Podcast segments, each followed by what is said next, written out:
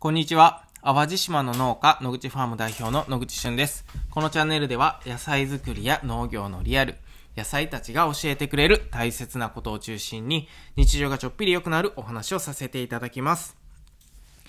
最近、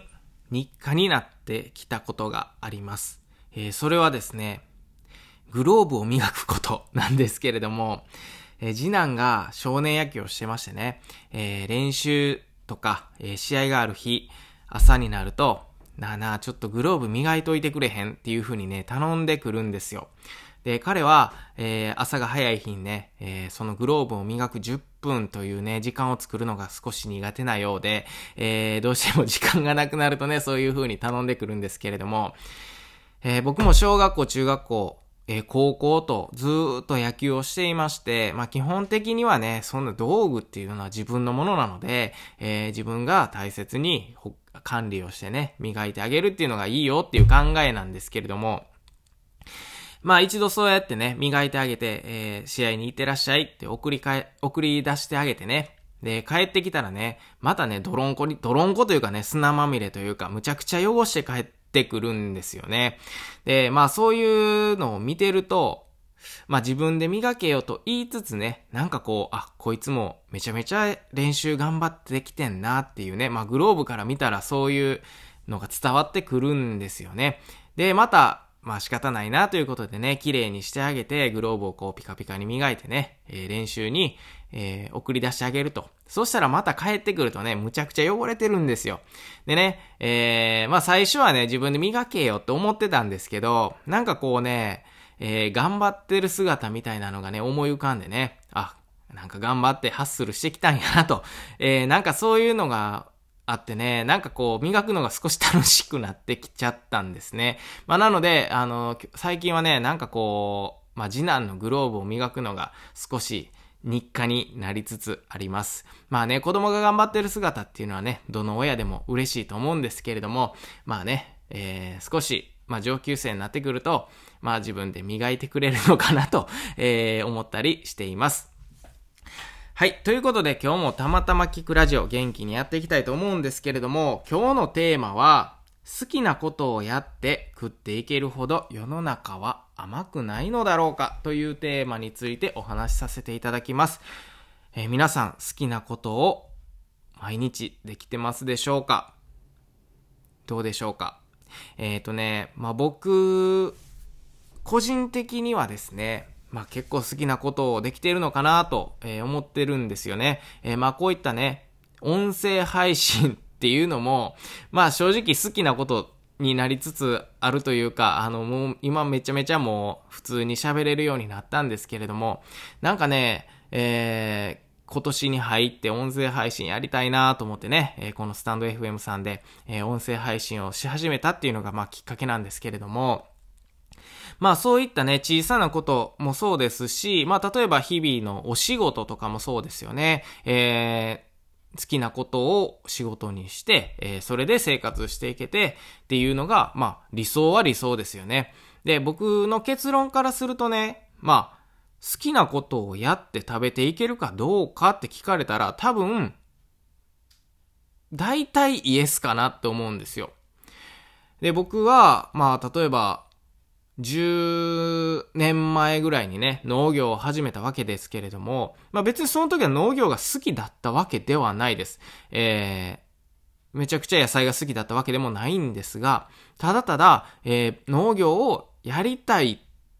その気持ちだけだったんですよ。えー、なので農業がどんな世界とかっていうのも知らないし、えー、これで儲かるか儲からないかっていうのはね、えー、全くわからなかったんですよね。で、えー、じゃあ、そ、そこで儲からなかったらどうするのって言われてもね、えやったことがないものをね、まあそもそも決めつけてやめちゃうっていうのも変だし、まあ僕がやりたいなと思ったんだったら、えー、まあとりあえずやってみたいっていう気持ちの方が強かったので、まあスタートさせたっていうところなんですけれども、結構一般的にはね、なんかこう、下調べとかを結構しちゃうみたいなのがあるのかなと思ってて、例えば、えー、農業年収とかで検索してみるとか、えー、農業者の方にね、いろいろ話を聞いてみるとか、とかね、いろいろあると思うんですが、まあ僕が思うに一番早いのは、もうとりあえずやってってみるっていうのがね、一番早いんですよね。でね、やってみて後悔することって本当にあるのかなって思うぐらい、えー、やってみた方がいいと思います。っていうのも、なんかこう、例えばね、むちゃくちゃ借金を抱えて、いやもう路頭に迷うぐらい、えー、リスクを抱えるとかはね、なんか、まあそれはそれでちょっと、どうかなと思ったりはしますけど、でも本当にやりたかったら、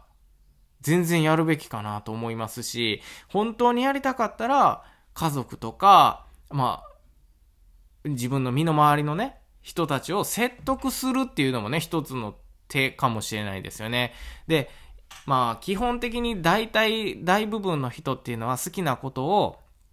えー、仕事に、えー、で、できていないような気も、まあ僕はするんですけれども、えー、その理由としてはね、なんかこう、他に原因をも、求めちゃってるというか、うん、まあ例えば今の仕事を辞めたら、こんな風になってしまったら困るよねとかね、収入が減ってしまったら困るよね、えー、なんだろう、子供の何かが困るよねとか、まあそういったことももちろん本心だと思うんですけれども、えっ、ー、と、そこを見ちゃうとなかなか一歩って踏み出せないですよね。えー、そこはすごい怖いものだと思うんですけれども、えっ、と、何をするにしても怖くないものってきっとないと思うので、えー、その怖い気持ちをね、まあ例えば、自分の車の助手席に乗せて、えー、怖い気持ちは持ってるんだけれども、一緒に進んでるんだけど、怖い気持ちを助手席に乗して、運転はちゃんと自分がする。そんなイメージがいいのかなと、えー、思っています。えー、なので、怖い気持ちがね、ハンドルを握っちゃうと、いや、きっと一歩踏み出さない方に進んでしまうと思うんですけれども、えー、怖い気持ちは、どんな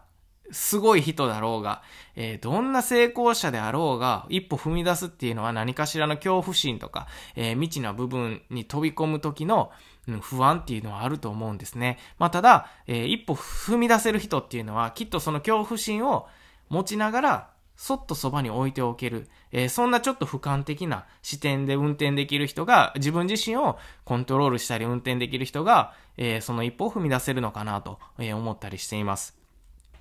でね、まあ好きなことをやって食べていけるかどうか、この世の中ってほんまにどうなんやろうって思った時にね、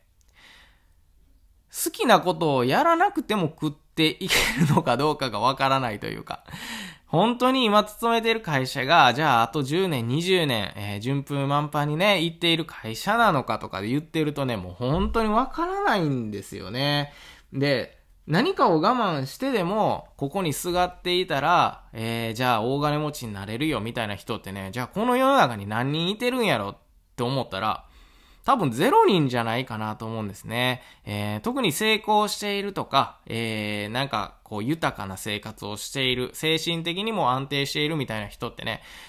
やっぱ必ず最初苦しい一歩を踏み出して、えー、そこで、えー、試行錯誤をしながらそこにたどり着いた人だと思うんですよね。何もしないまま、恐怖心もないまま、えー、すごく成功したっていう方っていうのは、まあ基本的にはゼロ人なのかなと、この地球上にはいらっしゃらないのかなと、え思ったりするんですけれども、まあなので、えまあ僕の結論というかね、え思うことっていうのは、えきっと好きなことをってていっても食べていける世の中なんじゃないかなと思います。で、好きなことをやれるほど甘くないよっていう言葉っていうのはね、結構好きなことをにビビってね、好きなことをすることにビビって一歩踏み出せない人がえー、言っている言葉なのかなと僕はまあ思ったりもするんですよね。まあそうじゃないこともあるかもしれないですが、まあとはいえね、まあ僕自身っていうのは11年前かな ?10 年前かな農業を始めてから、えー、今までっていうのはね、えー、好きなことをやってまあ一応、まあ食べてはいけてるので、えー、まあ自己実験としてはまあまあいけてるかなっていうような感じがします。えー、皆さんはいかがでしょうか？えー、このゴールデンウィーク自分の好きなことって一体何やねんっていう風にね、考えてみるのもありかもしれませんね。えー、ということで、今日も最後まで聞いてくださりありがとうございました。また次回お会いしましょう。バイバイ。